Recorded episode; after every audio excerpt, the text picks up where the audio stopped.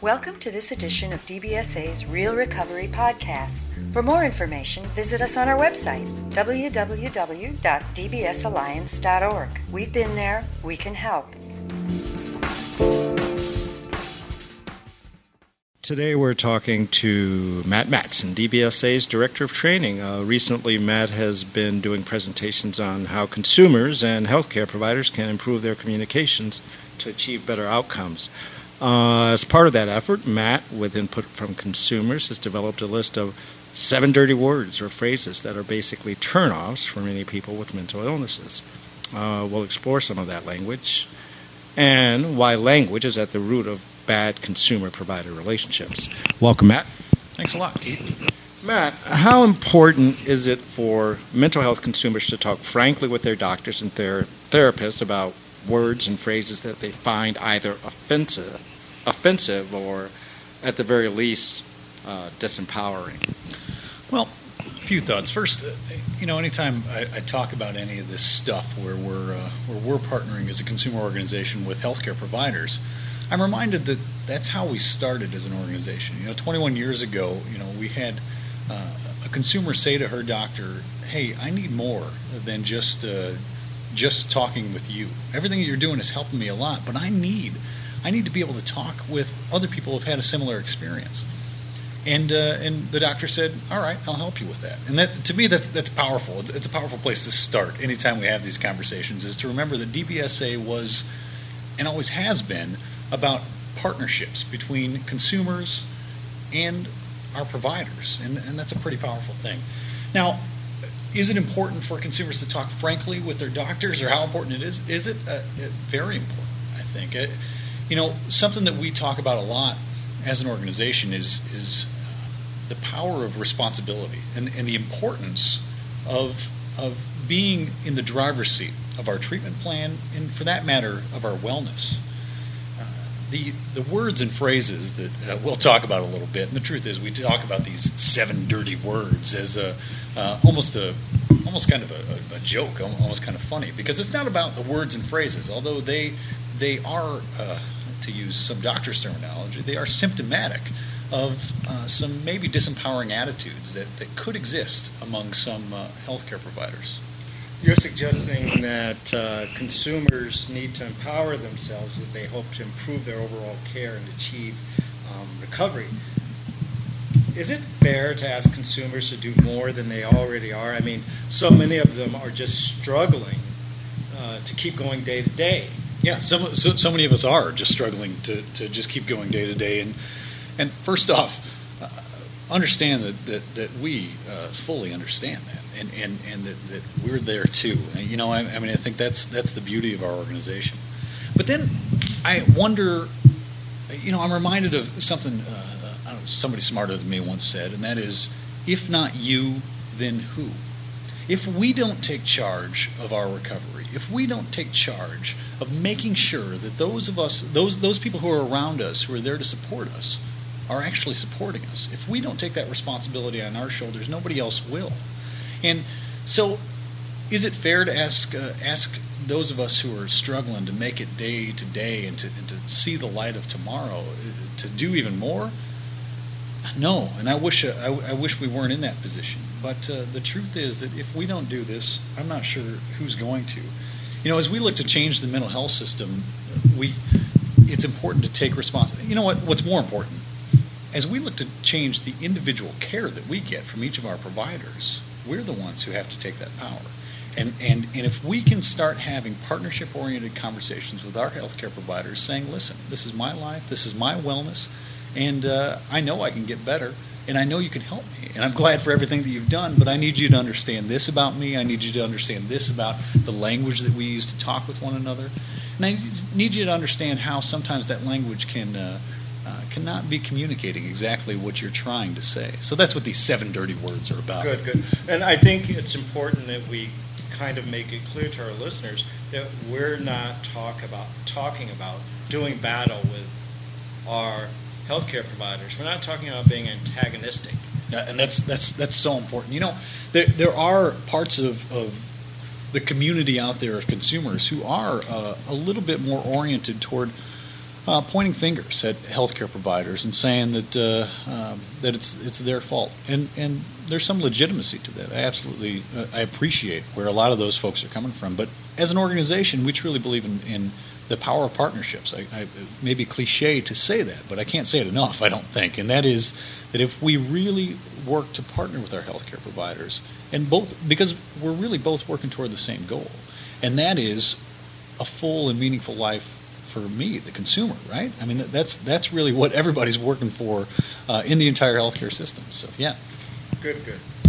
Um, let me ask you, you, this is about consumers, but you do a lot of these presentations for providers. Yeah. So, what type of responses? Uh, what type of responses are you getting from? Good question. Uh, yeah, certainly to clarify for our listeners, the uh, one of the services that DBSA offers, and we certainly do a whole lot for uh, for consumers and for people living with and experiencing these illnesses. But we also do work specifically for the healthcare provider community. One of those services is training. Uh, we do some training for clinicians, uh, and we help them understand better what the lived experience is like, what it's like to, to truly live day to day with with each of these illnesses. You know, some people might not be familiar that terminology. Uh, lived experience. Explain that a bit. Sure. We, uh, you know, something that, that a lot of the healthcare providers that we've talked to have really appreciated have, has been our ability to communicate to them what it's like to what it's like to, to feel the pain of depression, what it's like to to not only experience the symptoms of bipolar disorder, but also experience the sometimes disabling effects of the diagnosis itself. It, it how it goes beyond uh, uh, the symptoms and how they affect us, but also how the side effects of our medication affect us, how the stigma of society affects us, how how we're looked at a little bit differently by people who know about the right. diagnosis. I mean, I'm sure many listeners can can relate to that. Certainly, uh, that's that's how we know this is by listening to our constituents, by listening to the folks that contact DBSA. That's fantastic. So you're, I got you kind of sidetracked there, but the type of responses that you're getting from uh, providers, positive, uh, indifferent? Yeah, they, uh, well, sometimes indifferent, sometimes a little taken aback, sometimes angry, but almost most of the most of the time, I'll, I'll put it that way, most of the time, maybe 90% of the time, healthcare providers love this stuff, especially when we talk about the seven dirty words. They uh, they they listen to it and say, you know what? That's of course they say that's not me. That's not me. And and oftentimes it's not. But but then they'll follow it up with, but I've got a colleague who says that, or I hear that around uh, I hear that around the office, or around the hospital, or around the clinic, or around the facility. I, I hear those things sometimes, right. and and they once they get the insight that because these words in themselves aren't necessarily dirty. These right. words uh, are pretty common medical language. But once they understand again the perspective of the consumer, and that's what we bring to the table, is this big national organization representing millions and millions of people living with these illnesses. Once that they understand uh, the perspective that, that or maybe what we hear when we hear some of these dirty words, and how that affects us very differently than what they intend. Right. Uh, they uh, they like that. They, they, they like to be let in on that little secret. Well, that's hopeful, Matt. That's very hopeful. It is. Um, thanks for that. Um, seven dirty words. You know, that kind of brings you back to George Carlin. sure. sure. riff on the seven dirty words. We won't go into that. No. But how did you come up with the seven dirty words that you uh, are going to be talking about today and that you talk about in many of your presentations? Sure. Well, first of all, I won't take credit for, the, for, for coming up with these. I'll, I'll, say that these have come from a couple different places. The first of which is our president, Sue Bergeson. She uh, uh, she really originated these in some of the more informal and sometimes formal talks that she gave to uh, uh, to healthcare provider communities of, of, every sort. As the president of our organization, as the chief spokesperson, uh, she she has the ability to to really talk with a lot of great audiences uh, that, that need to hear our perspective. And this is a way that she's found to, to be able to communicate in, in sometimes a lighthearted way uh, some of our perspective. I'll also say that we did uh, some surveys recently. Some of our listeners may have seen a survey on our website recently uh, that asked, "What do you think about these words? How do these affect you?" And, and it also asked, "What are some other words that uh, that maybe you've heard that that are hurtful or, or or don't come across the way that maybe they're intended?" Right. Uh, and so we've been able to pull on some of that data, uh, but mostly these these are these are commonplace medical words, and we've also learned them from testing these out and and seeing uh, seeing what the reaction of the audience is when we're talking to healthcare providers. And again, their audiences, uh, the, their reaction has typically been uh, uh, laughing and and laughing right along with us and saying, "Yeah, yeah, we could we could do better," and thanks for the insight. Okay, give me an example of one of the seven dirty words.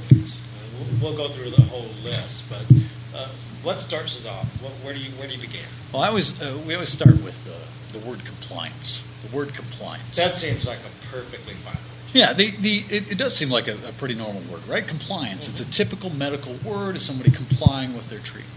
Well, if we look at the word compliant a little bit further, you know, compliant really uh, com- being compliant really suggests conforming or acquiescing or yielding it almost suggests that the person who complies is subservient to the person who's making the demands, right? We, we, always, we always make the joke that dogs, you know, my dog will, will comply with my demands, but I don't want to comply. You know, don't tell me what to comply with.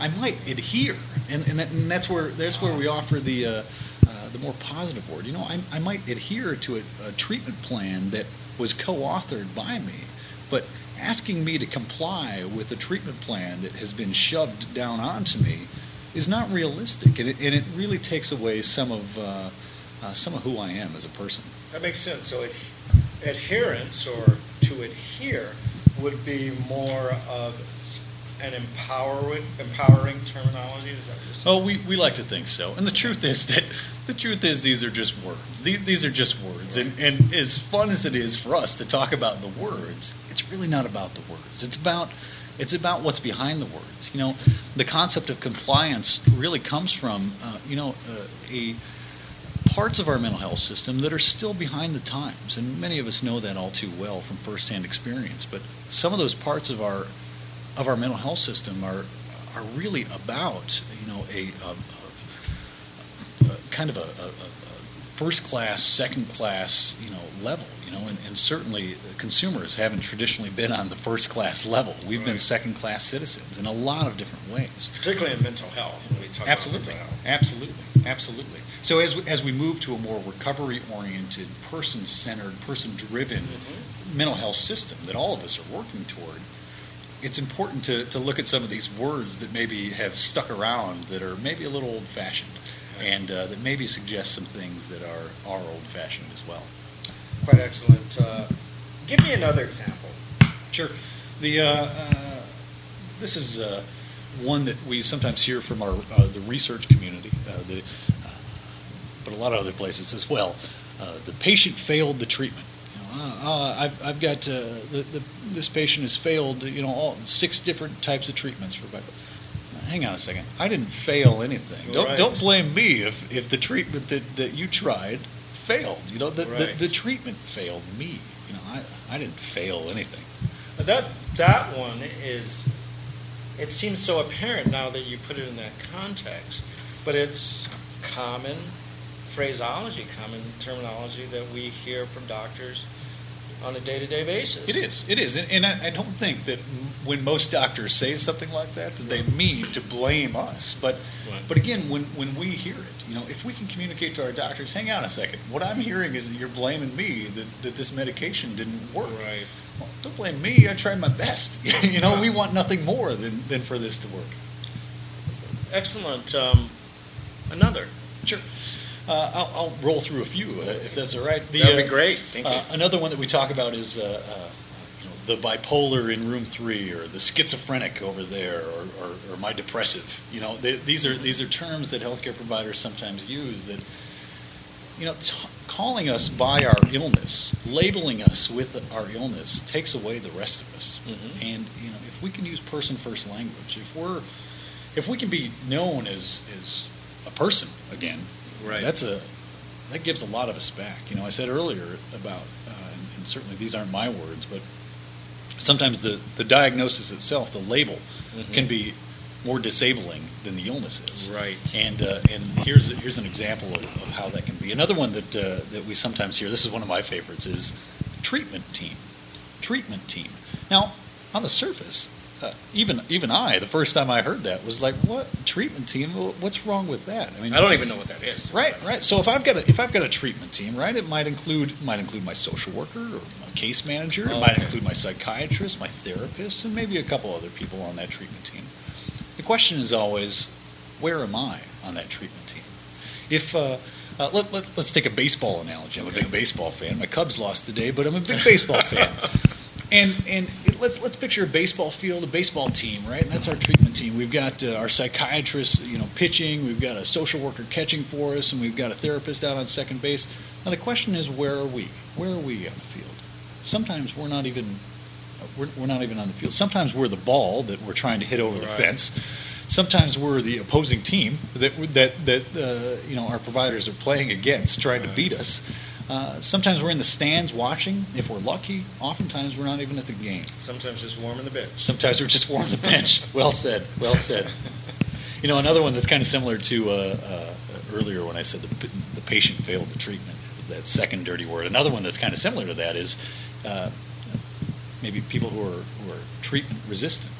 You know, if, whether you've tried nine different medications and 13 different therapies on me, and, and none of them have, have happened to, to, to, work well, I'm not resistant to treatment.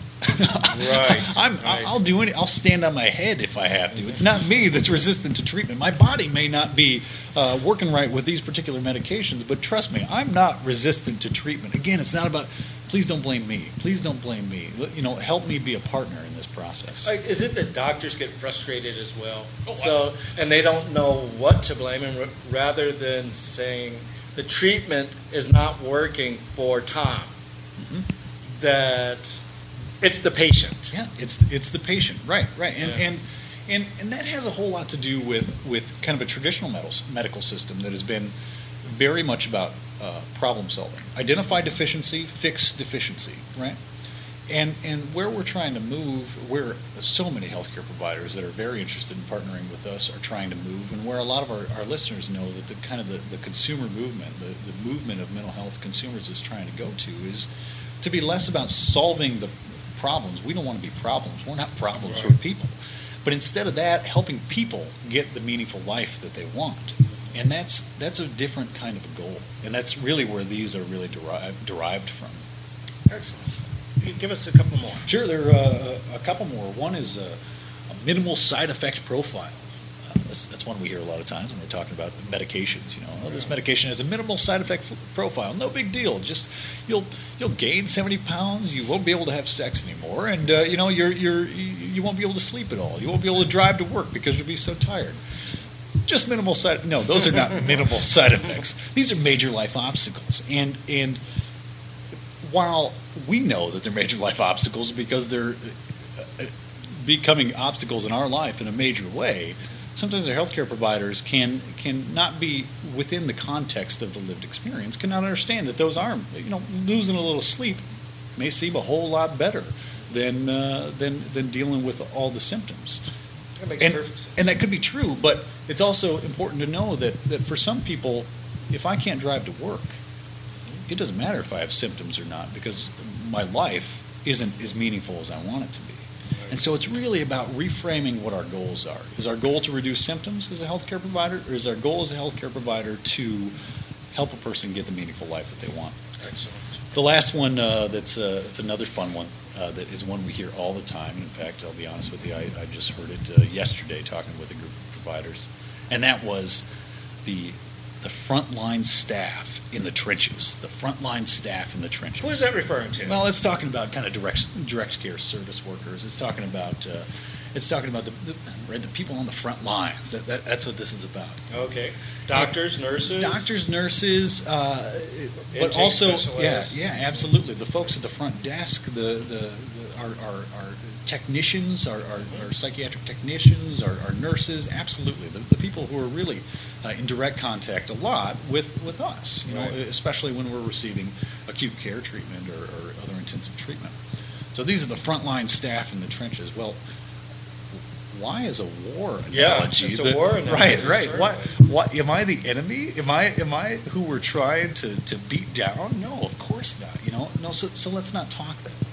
Uh, while again, this is typically that's used in the most pure of intentions. You know, these, Right. these are the frontline staff in the trenches trying to help us. We know that, but you know, if if that's the front if that's the front line, which side are we on? and that's Yeah, always the question. That's always the question. So what what we're really looking at here are ways to get providers and consumers to talk in a more collaborative way. I would agree with that. And once one once both parties understand the importance of the language that they're using and the way that they're communicating, does it follow the chances of achieving recovery increase? Well, we would hope so, and certainly having this conversation, you know, being able to share this uh, this information with our listeners, and being able to share this information when we do training with our healthcare providers all over the country, really opens the door. That's what we're trying to do with this. Again, it's less about these specific words as it is about really opening the door of communication and making sure that, that the things that we're saying to one another are about partnering toward the right goal, toward the same goal. And again, the intentions are almost always there with healthcare providers, but it's a matter of being able to be uh, to be collaborative. I think that was a good word. That was a good word to use uh, because the responsibility falls on both of our shoulders. Uh, we could sit back and say our providers don't treat us well enough. We need to be angry at our providers, but that doesn't do us much good. Right. What we should do is say the responsibility has to be on both of us, and, and we need to find a way to work together. That's good. Now let's take a worst case scenario, and you're stuck with a provider who uh, just doesn't want to understand where you're coming from. So you're at loggerheads, and you, you feel you this relationship is not going to improve, or, or you just hit a wall. The provider's not willing to adapt. You're, as the consumer, uh, trying to engage them. That's worst possible case scenario. What do you recommend uh, someone do? Sure, those are those are tough situations for a couple reasons. The, the first reason being, for many of us, it's hard to even find a provider. Period. Uh, there are many of us we can't find a psychiatrist in our community. We can't find a good therapist. I guess I'd start by saying, first, be very very clear about what you're looking for from your healthcare provider, and tell them very very clearly, this is what I want. This is what I want from my treatment. I realize that the goal that you may have for me is to take my medication and show up to my appointment on time. But that's not a good enough goal for me. This is the goal that I want out of my life. I want to be able to play catch with my son in the backyard. I want to be able to have a job that, that is meaningful for me. I want to be able to have a house again. I, you know, Right. I, I want to I want to be able to have a great relationship with my wife. You know, if if if we communicate that very clearly, I think that's the first step. And Mhm. we need to we need to be clear about that. That's what we want. And if we're not getting that, we need to be able to be brave enough. And it's hard to be brave enough to say this. I know this. It's hard for me to talk to my doctor, period. But if we can say to them, I'm not getting this. This is what I really want. Oftentimes it's best to come in with that right written down because it's, Right. it's hard to remember in those Mhm. seven minutes that you sometimes have with some, some of your doctors. Uh, the next thing I would do is say, try and find another one. Uh, you know, we talk about firing our doctors fairly often. Again, that's, that's, that can be a very scary thing to do, uh, and, and it's not something that should be done lightly, I don't think. But if you're not getting what you want, this is your wellness. This is your wellness. This is your life. Make sure that you're in control of it. Uh, and you have the right to be. You absolutely have the right to be. The last uh, piece of advice I would give is to talk with people in a local support group, in a local DBSA support group, or, or, or a local consumer support group of any kind.